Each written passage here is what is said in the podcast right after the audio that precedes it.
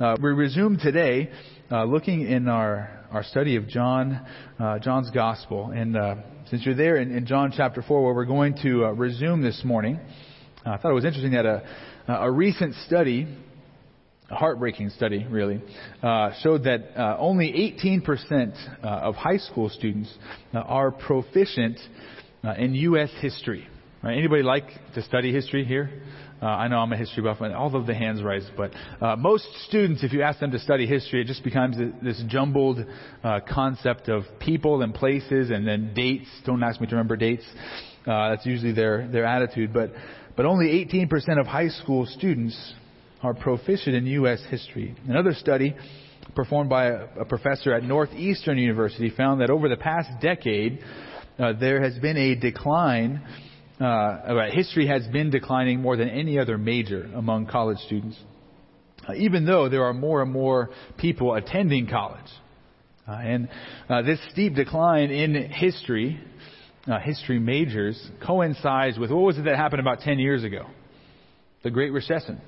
Uh, and so these high school students who are going into uh, to college at that point in time, uh, probably through their own desire and probably also through the, the counsel of their parents, they were all encouraged not to study history, study uh, one of the what's known as the, the STEM fields of, for science, technology, engineering, and math. Uh, so there's been this huge increase uh, in the number of STEM students uh, and jobs.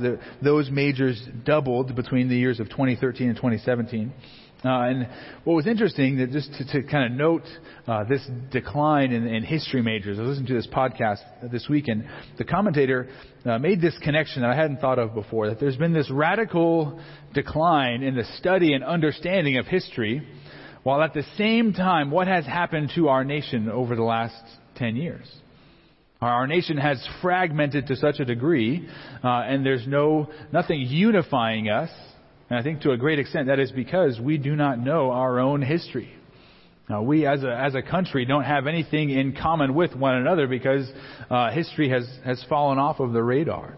And it's not something that people pay attention to anymore. And understanding our history helps us to properly grasp uh, the issues that we face today. Right? The problems that we have today, they were brewing 20 and 30 years ago. Uh, and when we understand history, we understand how the problems that we currently face got to where they are. And then what, what's the famous saying? That if those, if those who do not learn from history are doomed to do what? To repeat it. So history teaches us. Uh, and this is so important just in, in our everyday worldview as Americans, but it's also of massive importance when it comes to understanding the Bible. When it comes to our faith as Christians, we are called to be a historic people, a people of the book. People who know our own history and the history of Israel. Because indeed, the Bible may have been one of the first books that records history for an instructive purpose. That those things were written down in Scripture for us. Listen to 1 Corinthians chapter 10. Paul writes, he says, Now these things took place, speaking of uh, what took place in the, the Exodus and in Numbers. Now these things took place as examples for us, that we might not desire evil as they did. And then in verse 11 in 1 Corinthians 10, he says, Now these things happened to them as an example, but they were written down for our instruction, on whom the end of the ages has come. And then Romans 15:4 says that for whatever was written in former days was written for our instruction, that through endurance and through encouragement of the scriptures we might have hope. So not only are the tools, uh, or scripture, is it a tool to instruct us so that we don't fall into the sinful patterns of people who have gone before us, but it also is intended to do what? To give us hope. So if you're looking for hope, go and read the Old Testament. That's why it was written and recorded for us. And as we continue our study of John's Gospel this morning, we come to a portion uh, in which an understanding of history is really going to help us. To kind of to zoom back out a little bit, we're we're reading through this gospel written by John the apostle, and he, he was writing to persuade Jews living in the first century that Jesus was the Son of God and that they should believe in Him for eternal life. Now, John wrote this uh, purpose statement at the end of his gospel, John chapter 20, verses 30 and 31. Because now Jesus did many other signs in the presence of the disciples, which are not written in this book, but these are written so that you may believe that Jesus is the Christ, the Son of God, and that by believing you may have life in his name. So what we see is that, that John was selective in what he included in his gospel. And what he includes was included so that it could persuade. He wanted to convince the Jews of his time that they need to look to Jesus, to leave Judaism. He wanted them to see that the spiritual bankruptcy of the religious system that they had been practicing for years and years. Says, leave that and look to Christ. He is far superior. And so John is in essence holding up the supremacy and the excellence of Christ and Christianity, faith in Christ. And one of the the primary persuasive tools that John uses in his gospel is conversations. Uh, and uh, he's going to use conversations between Jesus and other people uh, to speak truth uh, and to convey uh, this message and trying to persuade uh, the, his audience of who Jesus is. And in John chapter 3, we saw Jesus speaking with a Pharisee named Nicodemus. And then we saw another conversation at the end of John chapter 3 between John the Baptist and his disciples. Remember, the, the disciples of John the Baptist were saying, Hey, what are you going to do about Jesus' competing ministry? And John says, I'm not going to do anything. He's greater than I am. He must increase. I must decrease. The conversations in John 3 were intended to elevate Christ, to show how important He is, how far superior, how excellent He is. And as we come now to John chapter 4, we're going to see another conversation, this time between Jesus and a Samaritan woman who's never named, but uh, within this conversation, Jesus is again going to be held up as the one who is superior, who is par excellence. And what I want to do this morning, we're just going to ultimately speak about verses 1 through 4, but I want to, I want to read through the, the whole conversation because it's important to have this framework, and we're going to, we're going to circle around it over the next few weeks, uh, landing in different portions each week. But I, I want to get the, the lay of the land first. So read with me John chapter 4, beginning in verse 1. Now, when Jesus learned that the Pharisees had heard that Jesus was making and baptizing more disciples than John, although Jesus himself did not baptize, but only his disciples, he left Judea and departed again for Galilee. And he had to pass through Samaria. So he came to a town of Samaria called Sychar, near the field that Jacob had given to his son Joseph. Jacob's well was there, so Jesus, wearied as he was from his journey, was sitting beside the well, and it was about the sixth hour. A woman from Samaria came to draw water. Jesus said to her, Give me a drink. For his disciples had gone away into the city to buy food. The Samaritan woman said to him, How is it that you, a Jew, ask for a drink from me, a woman of Samaria? For Jews have no dealings with Samaritans. Jesus answered her, If you knew the gift of God and who it is that is saying to you, Give me a drink, you would have asked him, and he would have given you living water. The woman said to him, Sir, you have nothing to draw water with, and the well is deep. Where do you get that living water? Are you greater than our father Jacob? He gave us this well and drank from it himself, as did his sons and his livestock.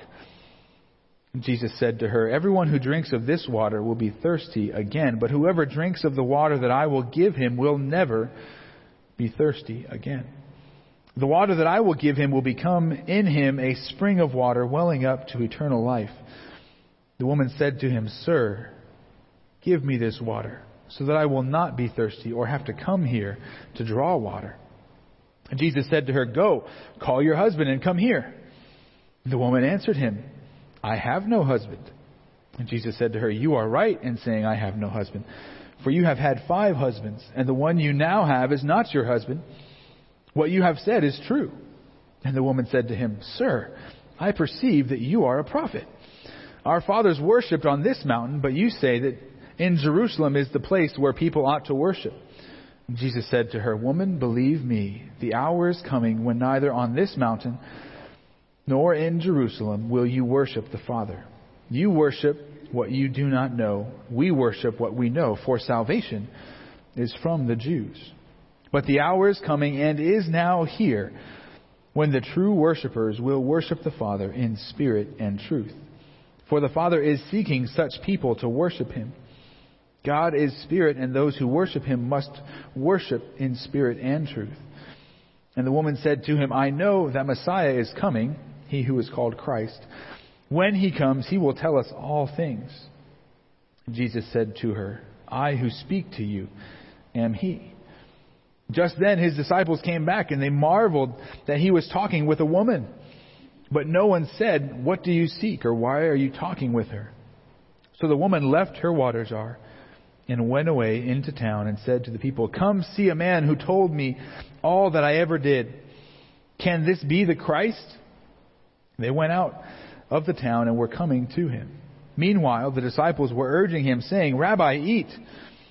But he said to them, I have food to eat that you do not know about. So the disciples said to one another, Has anyone brought him something to eat? Jesus said to them, My food is to do the will of him who sent me and to accomplish his work.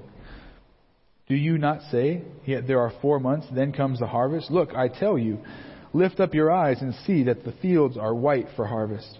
Already the one who reaps is receiving wages and gathering fruit for eternal life, so that sower and reaper may rejoice together.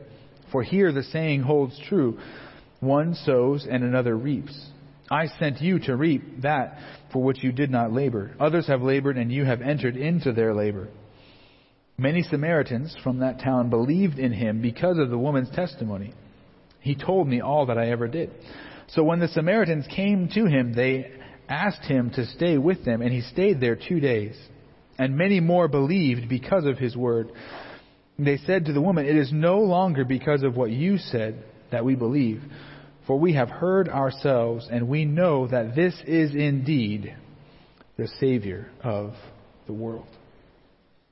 Like I said, we're only going to focus on verses 1 through 4, but it's important to get the, the full picture of what takes place when Jesus comes to this Samaritan town of Sychar. What we're going to see, even as we read this, is the superiority and the excellence of Christ. And that's, that's the, the point of this passage.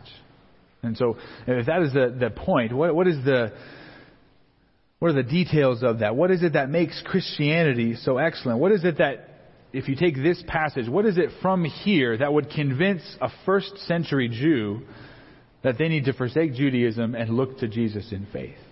What is it that makes Christianity and Christ superior to every other religion and every other worldview? And this morning, what I would show you is that there are three credentials here that prove the excellence of Christianity and affirm our faith in Christ. Now, and the first credential is seen in verses 1 through 4 that salvation is offered by a sovereign God. That is one of the things that makes Christianity greater than other worldviews. That salvation is offered by a sovereign God. Uh, and verses 1 through 4 uh, in chapter 4, they, they give us the, the background to the entire conversation of what is taking place that prompts Jesus to, to go through Samaria. And as we saw at the end of John chapter 3, the ministry of Jesus is growing. So that there's beginning to be conflict between uh, his disciples and the disciples of John. And ultimately, uh, it didn't escape the notice of the Jewish leaders in Jerusalem. The Pharisees begin to realize, hey, there's somebody who's an even bigger deal than John. Uh, and uh, so the when Jesus hears that the Pharisees are, are aware of his growing ministry, Jesus begins to say, All right, I need to transition to a different location. Uh, and so we, we have this growing ministry in verse 1. And then there's this parenthetical statement in verse 2 that although Jesus himself did not baptize, only his disciples were baptizing says Jesus was, was making and multiplying disciples, but he wasn't doing any of the baptisms. And why is that important? Why is that little detail recorded for us in Scripture? Additionally, why is it that Jesus didn't baptize anybody? It's a good question to ask, and I would say for, for a couple of different reasons, uh, a couple of different possibilities. It's not necessarily clear here uh, in this passage. And, and the first uh, option would be that but Jesus isn't baptizing because if he did that, his ministry would be exactly parallel with John the Baptist. He would be doing exactly what John did, and there's really nothing to distinguish him. But by, by Jesus saying, No, I'm not going to baptize, my disciples will baptize. They'll do what John the Baptist is doing, but I'm not going to do that. It shows that Jesus is superior to John the Baptist, but also By delegating the baptisms, Jesus is setting the precedent for baptism later on. Those disciples at that time, they're doing those baptisms in the name of Jesus. And what do we do today when we baptize somebody? I baptize you in the name of the Father, the Son, and the Holy Spirit. We baptize in the name of Jesus, even as his disciples did at that point in time. But I think the biggest reason that he, he didn't baptize anyone was to ensure that nobody would, would go and brag and say, I was baptized by Jesus himself. That no one would feel that they had a superior spiritual standing above any other follower of Jesus because Jesus had baptized them. Uh, later on in the New Testament, in the Corinthian church, factions had formed and divisions had, were created in the church based upon who baptized who. Uh, Paul addresses that in 1 Corinthians chapter 1. He says, I thank God that I baptized none of you except Crispus and Gaius so that no one may say that you were baptized in my name. And if Paul is saying don't, don't brag about me being baptized uh, or you being baptized by me. You can imagine that some would have done the same thing about with regards to Jesus if Jesus had been the one who was doing the baptisms. Uh, and so uh, Jesus isn't doing the baptisms, but his disciples are. And when he understands that there is this uh, awareness now with the Pharisees, uh, Jesus, knowing the plan of God, he knows that he's going to be bumping heads with the Pharisees from this from this time forward. And knowing that hey, this isn't the time for that confrontation, Jesus departs from there and he's going to go back up to Galilee. He was in the southern part of Israel and Judea, and he's going to go back up to Galilee. And then in verse 4, there's this little statement. It says, And he had to pass through Samaria. And that statement is, is in one sense true just because of where Samaria is located. So Judea is the southern port, part of Israel, uh, where Jerusalem is located. Uh, and then there's another kind of a Jewish uh, hub around the Sea of Galilee in the north. And in between those two regions is the land of Samaria. And so the, the fastest way to get from Judea in the south to Galilee in the north is to walk straight uh, and to go right up to uh, Galilee. And this, is the, this was the common path of Jews at the time. Everyday common Jews would have taken that path because when you're walking everywhere, you take the shortest route. Amen? Right? We're all pragmatists when it comes to walking. What's the most direct path I can take? Uh, but, but those devout Jews, the rabbis, the, the Pharisees, the Sadducees, the teachers of Israel would have never taken that path. They would have never lowered themselves and walked through Samaria. They would have either done one of two things. They would have gone uh, all the way to the Mediterranean coast and then walked along the coast west of Samaria, or they would have crossed the Jordan River, which is to the east, crossed the river, walked north, and then crossed back over the river just to avoid Samaria. And if Jesus is a rabbi, and indeed John chapter 3, as he's correcting the rabbi of Israel, Jesus is held up as the preeminent rabbi. If Jesus is going to be a well known rabbi in Israel, he can't just walk right through Samaria. But what are we supposed to make of this decision that Jesus makes not to walk around, but to walk through Samaria? And we've encountered this little word in, in verse 4 before that he had to, by, by divine decree. He had to do this. This is what God was willing him to do. Even though there was hostility between the Jews and the Samaritans, this is what God was calling Jesus to do. But we can also ask, why, why was there all of this tension between the Jews and the Samaritans? What is it that they were, uh, that created conflict between them? This is a, a little bit of the, where history is important. If you, if you guys turn back in your Bibles to 2 Kings chapter 17, and it goes beyond that, but we'll pause in 2 Kings 17. Goes all the way back to, uh, to the time of King Solomon, uh, and actually Solomon's son, Rehoboam. And the kingdom of Israel splits uh, during the time of Solomon's son. The, the northern ten tribes uh, rebel against Rehoboam and they uh, go and form their own kingdom, what would be known as the kingdom of Israel. And then the southern kingdom of Judah is formed, that the southern tribes uh, stay with Rehoboam uh, and so now there's two kingdoms, the northern kingdom of Israel, and the first king of Israel is a guy by the name of Jeroboam. Uh, and then the, the, first king of the southern kingdom of Judah is his name is Rehoboam. And my question to God is, God, couldn't you have made that a little bit less confusing by giving more distinct names uh, at that point in time? But uh, the, the key to all of this is when the kingdom splits, Jeroboam as the king says, I can't have all of my people going back to Jerusalem to worship. If they do that, they're going to go back and follow the king of Judah. And so Jeroboam does something that is going to plague the northern kingdom of Israel for their entire existence. Jeroboam says, I can't have the people going back to Jerusalem to worship, so I'm going to create two places of worship here in the northern kingdom. He does one in, in Dan and another one in Bethel.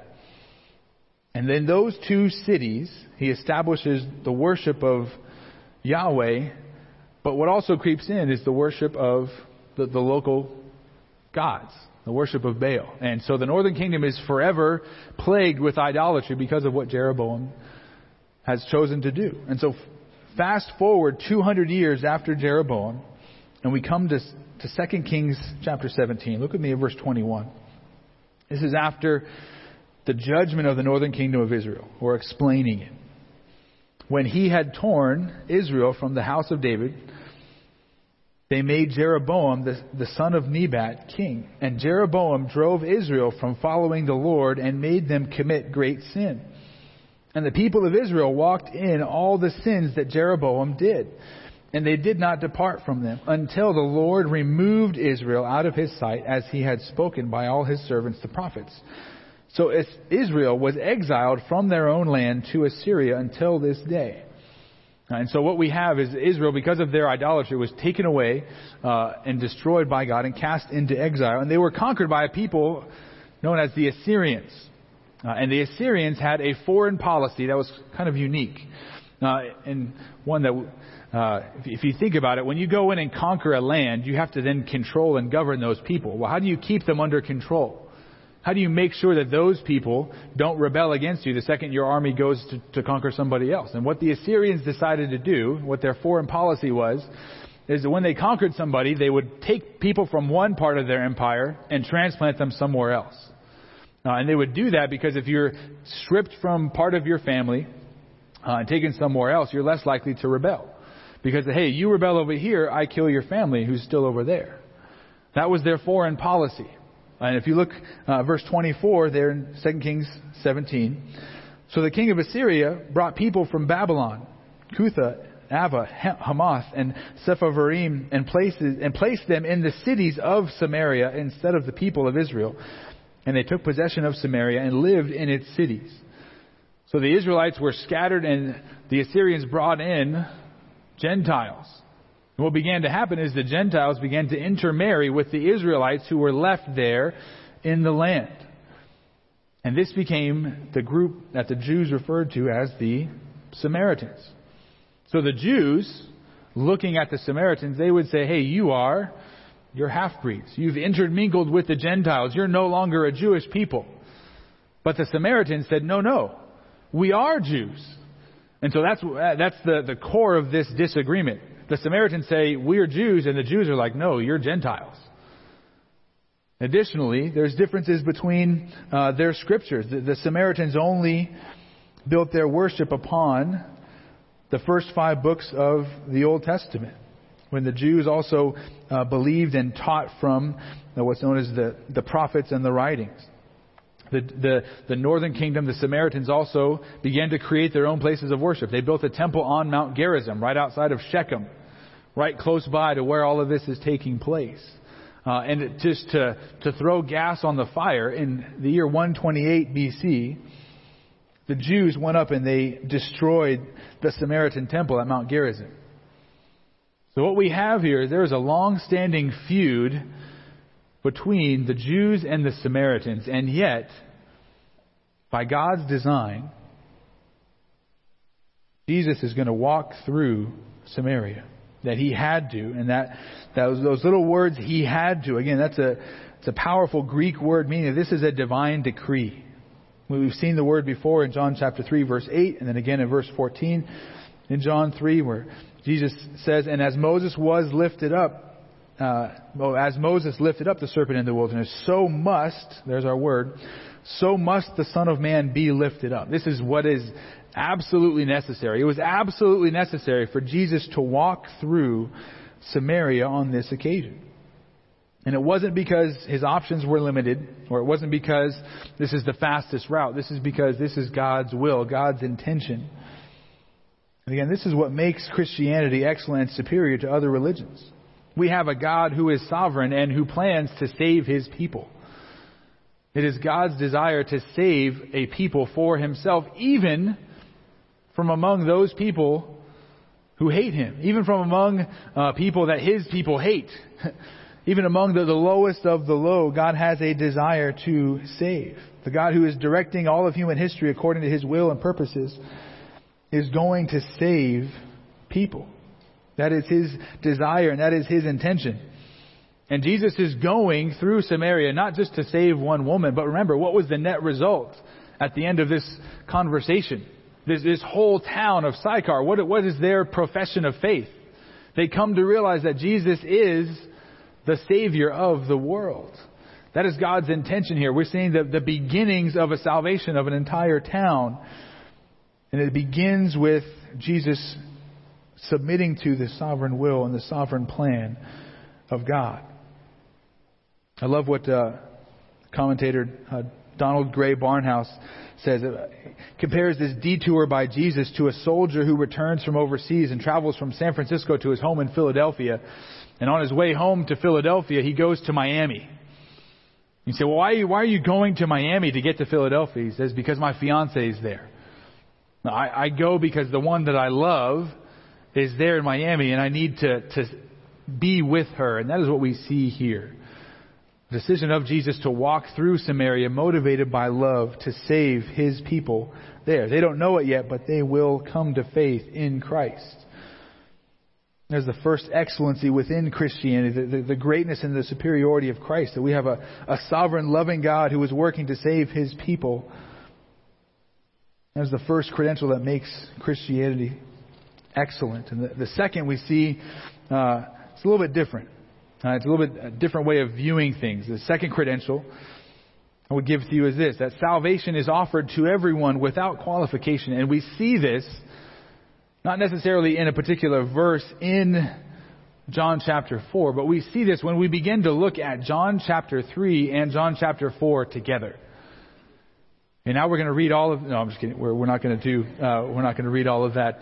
Uh, but but I would point backwards and think. No, so John is being selective in what he is telling us, and he's writing to persuade us. And he chose the order of how he's going to arrange all of this. And he puts these two conversations one conversation between a man, a Pharisee named Nicodemus, and he puts that conversation immediately before this conversation with the Samaritan woman. And I think what we are intended to do is see uh, and contrast the differences between these two individuals because they're going to, to tell us something about the gospel. They're going to tell us something about the nature of faith in Christ. I love what James Montgomery Boice says about this uh, contrasting of these two uh, individuals. He says, It is difficult to imagine a greater contrast between two persons than the contrast between the important and sophisticated Nicodemus, this ruler of the Jews, and this simple Samaritan woman. He was a Jew, she was a Samaritan. He was a Pharisee, she belonged to no religious party. He was a politician, she had no status whatever. He was a scholar, she was uneducated. He was a highly moral, and she was immoral. He had a name, she is nameless. He was a man, she was a woman. He came at night to protect his reputation. She, who had no reputation, came at noon. And Nicodemus came seeking, and the woman was sought by Jesus. And as we see these two individuals, it appears that they have absolutely nothing in common, right? They're like they, they couldn't pick two people who are more different. And it seems that they have no common ground, but when we, when we think back to even what we looked at last week in Psalm 14, every individual, every one of us has common ground in our, our sinfulness. As I said last week, we're all spoiled milk. We are all sinful. We are all in need of a Savior. And so we see this whether you are an outwardly rich Jewish man or you are an outwardly immoral Samaritan woman, they have need of salvation. Both of them need Christ. Nicodemus shows us that there's no person who can rise above the need for salvation. There's nobody who's so good who can earn their way into heaven and say, I have this. I have accomplished it. Nobody elevates themselves to that degree. Indeed, every sinner, every person must be born again if we are to enter into the kingdom of God. That's what we see in John chapter 3. And if John chapter 3 focuses on, hey, there's nobody uh, who elevates themselves in, the Samaritan woman, what we're going to see in John chapter 4 is that there's no person too low for salvation. There's no person who is uh, unable to be saved. There is no person who is unable to be redeemed. There is no sinner who has gone too far. Any sinner, every single person can be saved through faith in Jesus. There is no sin that is too great that cannot be washed away by the blood of Christ. And that is the beauty of the gospel. So these two chapters work together. And we have to keep them in mind as we read them both. They show us that Jesus is indeed the Savior of the world.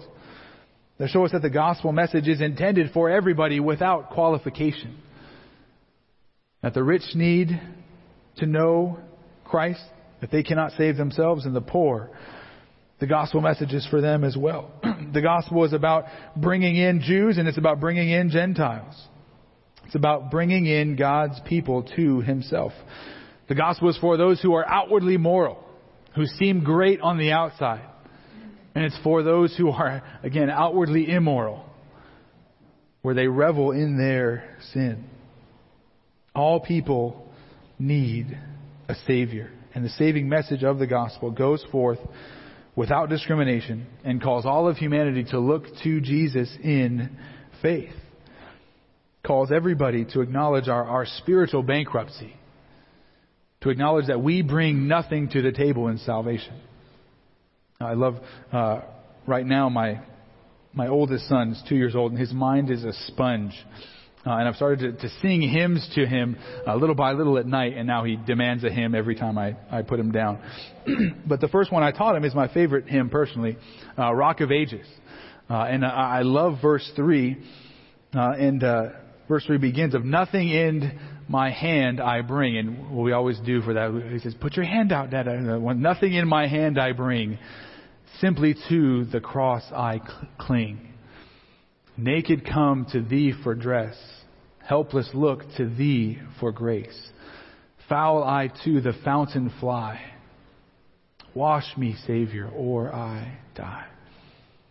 That is what we see in these two chapters in John chapter 3, that every single person needs to confess and acknowledge that. That we bring nothing to our salvation. That we have to look to Jesus in faith. That is how we are to approach Jesus, understanding our nakedness. And only He can clothe us in, clothe us in righteousness. Understanding the, the foulness of our sin, and only He can wash us and cleanse us. We have to see and understand that. And that those who think that they bring something are just like Nicodemus. And what they need to see and understand is no. If you want to enter into the kingdom of God, you must be born again. You cannot earn your salvation. And I don't know about you, but what gives me so much hope is that, that God saves without any qualifications. I think I gain more hope from John chapter 4 than I do from John chapter 3. And knowing that at the lowest of the low, Jesus just says, Hey, come as you are. Come to me. You don't have to clean yourself up, just come. I love what what God wrote in Isaiah 55. It says, Seek the Lord while he may be found, call upon him while he is near. Let the wicked forsake his way and the unrighteous man his thoughts, and let him return to the Lord, that he may have compassion on him and to our God, for he will abundantly pardon. In the beginning of that chapter, it says, Come, everyone who thirsts, come to the waters, and he who has no money, come buy, eat. Come buy wine and milk without money and without price. Why do you spend your money for that which is not bread and your labor for that which does not satisfy? Listen diligently to me and eat what is good and delight yourselves in rich food. Incline your ear and come to me and hear that your soul may live. It's amazing how Isaiah 55 echoes what Jesus spoke to the woman at this well in Sychar, isn't it? The message of God is constant. And I love this, again, this truth that we also need to, to wrestle with for a bit. What we see in, in these two chapters together, that Jesus doesn't require us to clean ourselves up before we come to Him. And that's a, that's a very subtle lie that we begin to believe. let me, let me tell you how that lie plays out. First, it, it plays out in the hearts of unbelievers. Because as I've shared the gospel with some and, to, and them to, to place their faith in Christ and to turn from their sin, one of the biggest objections is, well, you don't know what I've done. God couldn't forgive me for the sins that I have committed. Uh, and, and that's that little line. They say, well, let me, let me go and, and begin to, to change myself, and then I'll, then I'll turn to Christ in faith. And there's two things that are wrong with that. Number one, it has the wrong idea that they can cleanse themselves, that they can take any steps towards God on their own. That they can clean themselves up and make them themselves acceptable to Christ. But then secondly, it also assumes that, that Christ only saves those who clean themselves up. But that is just not the case. Christ says, No, come as you are. Christ calls all sinners to leave their sin behind and to look to Him in faith. So this mindset of I can't come to Jesus unless I clean myself up, it, it plagues unbelievers. They feel like they can't come to, to Jesus in their sin. But this subtle mindset also, also plagues our hearts as believers. Let me, let me tell you how it does that. Because as we're in the church and we're following Christ, do we still sin? You can give a hearty amen, right? Yes, we still sin. But then, when, when we've been in the church for a little while, what is it we begin to feel about our sin? We're around other Christians, then we begin to say, well, what, what might these other Christians think about me if they see and know about all of my sin? we, we begin to, to say, no, I, I have to clean myself up. To really, to really present myself to my fellow Christians, I have to clean up my act. It's the same exact mindset. The unbeliever says, I have to clean up my act before I come to Christ. And we as Christians can say, I need to clean up my act before I can really be honest with others, before I can really be seen and known, before I can really come in fellowship to other Christians. I have to clean myself up. And that's a lie. Because if, if we really are, are honest, again, if we, we see and understand that the Christian faith is not intended to be lived alone. As I've said in the past, and I'll say it again, in the Christian faith, the lone ranger is a, come on, talk to me, is a, a dead ranger. And in my, my years in, in ministry, I, I've never come across someone who said, man, I've, I've just gone through this really, really difficult trial, and I'm so glad I kept it a secret. I'm so glad I kept that to myself and I just walked through that in my own strength. I've never encountered that person. I, I have, I've seen so many occasions where there were deep regrets in, in the lives of God's people because they didn't share the trials and the difficulties that they were going through for so long. They, they held it in and they bottled it in. And they said, I can manage this, or let me, let me try and fix this on my own. When indeed, we are called to pursue Christ together. Growth and progress really will begin when we are saying, hey, I want to follow Christ, and I want to incorporate the church in that. I want to go to others for help, for counsel, for accountability. That's really when, when I've seen so many people begin to grow and for their lives to be changed and transformed. And, and, I say that and bring that up, and I think it's especially applicable as we begin our growth groups this week. As we begin to, to come in and have fellowship with one another, to meet one another, there's initially that temptation to do what? To, to limit what we share and to present this facade that everything is great. And we'll talk more about that facade later on because when Jesus presses the woman at the well, hey, bring your husband, what does she say? I don't have a husband. Right? She, she leaves out some other really important details. She, she shares some partial truths. Right? And then what does Jesus do? Says, nope, there's more there. Let's talk about that. And he puts his finger right on it. He says, hey, you speak, you speak rightly. You, you, you have no husband now. You've had five husbands in the past, but now you have a, another man that you're with. Let's talk about that. And then she again tries to, to, to change the conversation. I perceive that you're a prophet. Let's talk about worship now. Where should we worship? What should we do? Changing the subject. But if we do that in our fellowship with one another, what's going to take place in our lives? Not going to be any change. Not going to be any transformation. And what we see here, and one of the, the beauties and the excellencies of Christianity that make it superior to any other worldviews, that we can come and be honest, first and foremost, with God, and then we can be honest with one another. And as Christians, who are we called to reflect the character of? Christ. So when others come to your group and they and they share, and, and it just all gets put out on the table. Sometimes you're like, oh, that's messy. I don't know if I want to help you clean that up because I may get, get messy too. But that's not what we're called to do. What are we called to do? Man, put the gloves on and get ready to dive in because this is what we are called to follow Christ together. To see that, yeah, we need to, wherever we are in our sin, wherever we are in our faith, Christ will accept us, and we need to accept one another wherever we are in our faith.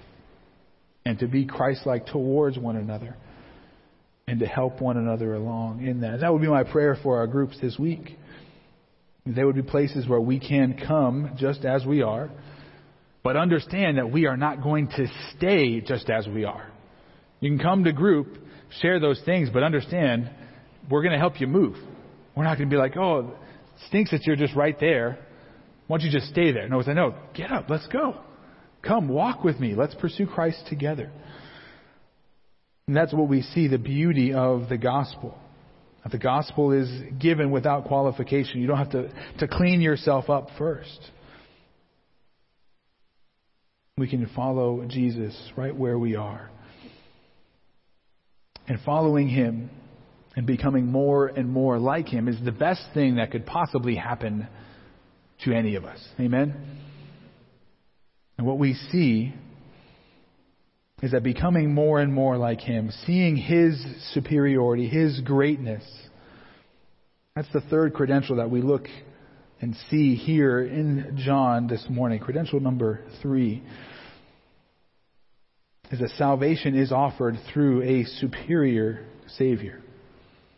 So my, my second credential is kind of viewed by looking at John chapter 3 and 4 together. And this third credential is really seen in looking at John chapter 2, 3, and 4 together. Because again, we, we begin to just ask questions of this. And sometimes we lose sight of the, uh, a string of chapters in a given book, and we lose sight of the, the bigger picture of a given book because we kind of get down into the nitty gritty. We just look at a particular set of verses, but if we were to look at John chapters 2, 3, and 4 together, we see that there's this, there's this string, there's this thread, this theme of water throughout those three chapters.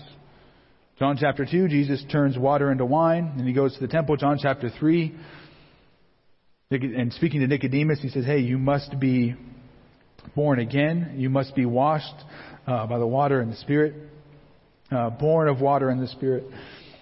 And then John chapter 4, this whole scene takes place at a well. And it discusses living water.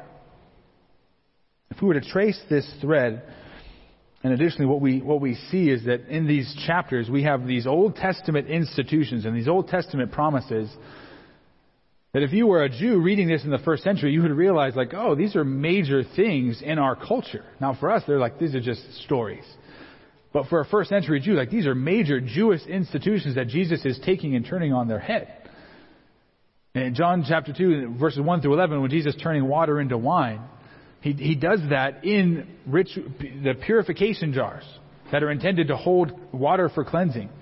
Says Jesus says, in essence, once you put wine in them, you can't use those anymore for cleansing, right? They're kind of done. And I think that's part of the point of what Jesus is, is doing there. Hey, th- those cleansing rituals, you don't need them anymore. And then Jesus goes up to the temple and he, and he speaks uh, to the Pharisees, cleans it out, and he says, Destroy this temple in three days and I'll raise it. And initially everyone's confused. They're like, what is he talking about? It took 40 years to build this temple. It says the disciples later on realized that he was talking about himself. That Jesus is saying, no, he's the new temple. And if you think about what a temple is, the temple was a, a, location where you went to worship God, to be in His presence. And Jesus is saying, now, you don't do that. You come to me if you want to worship God.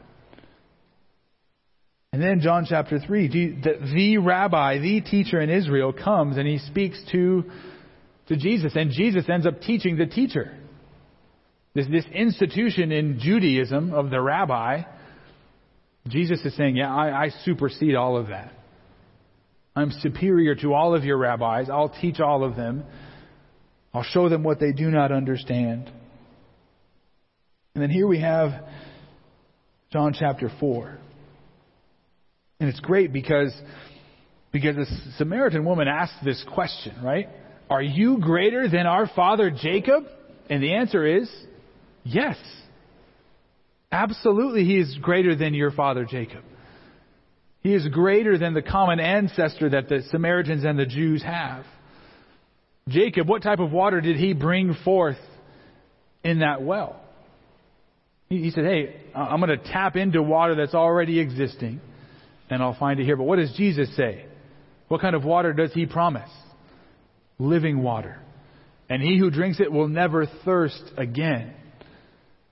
And all of these things we see the superiority of Christ. We see his excellence, his greatness. And so as we, we're going to continue our study of John chapter 4 in the coming weeks, there's a lot of small takeaways from this, this chapter. A lot of things that will, that will come about. And a lot of times I've, you know, reading commentaries and listening to sermons on John chapter 4, I've, I've heard uh, and again, these are good points. This is, this is a great example of what it looks like to be an evangelist. And said, hey, absolutely. Jesus sharing the gospel with this Samaritan woman, a perfect, if you want to learn how to share the gospel, learn from Jesus. Uh, but that's not the main point. We've also seen that you know this is this is Jesus uh, showing honor and dignity and respect to women in a way that nobody else has in the past. And I say yes, that is absolutely true in this passage. We see Jesus uh, breaking from cultural norms and honoring women. But that's not the main point here. We also have, you know, seen and heard of it. This is all about crossing cultural barriers. Uh, and Jesus is, is not going with what the culture says. He's just doing his own thing. And that's what we have to do. He's like, well, that's, that's not it either. What this chapter, what indeed the whole book of John is about, the reason all of these conversations have been given to us so that we would behold the glory and the excellence of Christ. That is what John is writing to do. He's writing to convince us, persuade first century Jews, and now he's writing to, to persuade and convince us as well. And so when we, when we look to this chapter, that's what we need to see and keep in mind. And we're not looking at all of the other characters, we're looking and beholding at Jesus, the one who gives life He's the one that we are called to worship. He is the reason that first century Jews should leave behind their spiritual bank, spiritually bankrupt Judaism.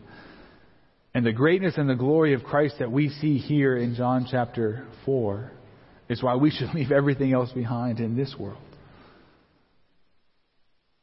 The greatness and the glory of Christ is also why we should go and proclaim who he is to others. What does the Samaritan woman do? When she's convinced that Jesus is the Messiah, what does she do? She drops her, her bucket and goes into the town. Let me tell you about this man that I just met. I think he's the Christ. I think you need to come know him. What we see, again, if this isn't a this isn't a how-to message, this is a who is message. This is a come, look, and behold Jesus. Be convinced of who he is, of his greatness, of his glory, and then marvel at it, and then go and proclaim it to others. That's what we're called to do at this first little portion of it. Looking and seeing the greatness of Christ and the greatness of Christianity. It's far superior because we have a superior Savior, we have a sovereign God, and we have a God who promises to save without qualification. He says, Come as you are, and I'll cleanse you. Amen? Let's pray. Father, we thank you just for your sovereign plan to save us. Lord, that you have uh, worked to save each and every one of us in the same way that you even worked to save the Samaritan woman uh, and the people of the town of Sychar. And Lord, I want to just thank you and, and worship you for being sovereign, for being in control, for being the one who saves. And Lord, I thank you that we don't have to, to wash ourselves for that. I thank you that you are the one who does the washing. That you cleanse us, you make us holy and, and blameless and above reproach in your eyes, not because of who we are, but because of what your Son has done and because of who he is. And Lord, I pray that, that we would meditate and contemplate those things about Jesus. That we would see his supremacy, see his excellence, and that you would help us to be those who worship you in spirit and in truth, following our Lord, following our Savior each and every day of our lives. And Lord, help us to do that in fellowship, in community with one another. May you sanctify us as a church so that we would be a people who is holy and zealous for good works. And use this uh, just as an encouragement to one another. Lord, bless our groups as they start this week, and may they be profitable this year in sanctifying us as an instrument, as a tool in your hand, with your word and with your spirit, to make us more and more like Jesus, in whose name we pray. Amen.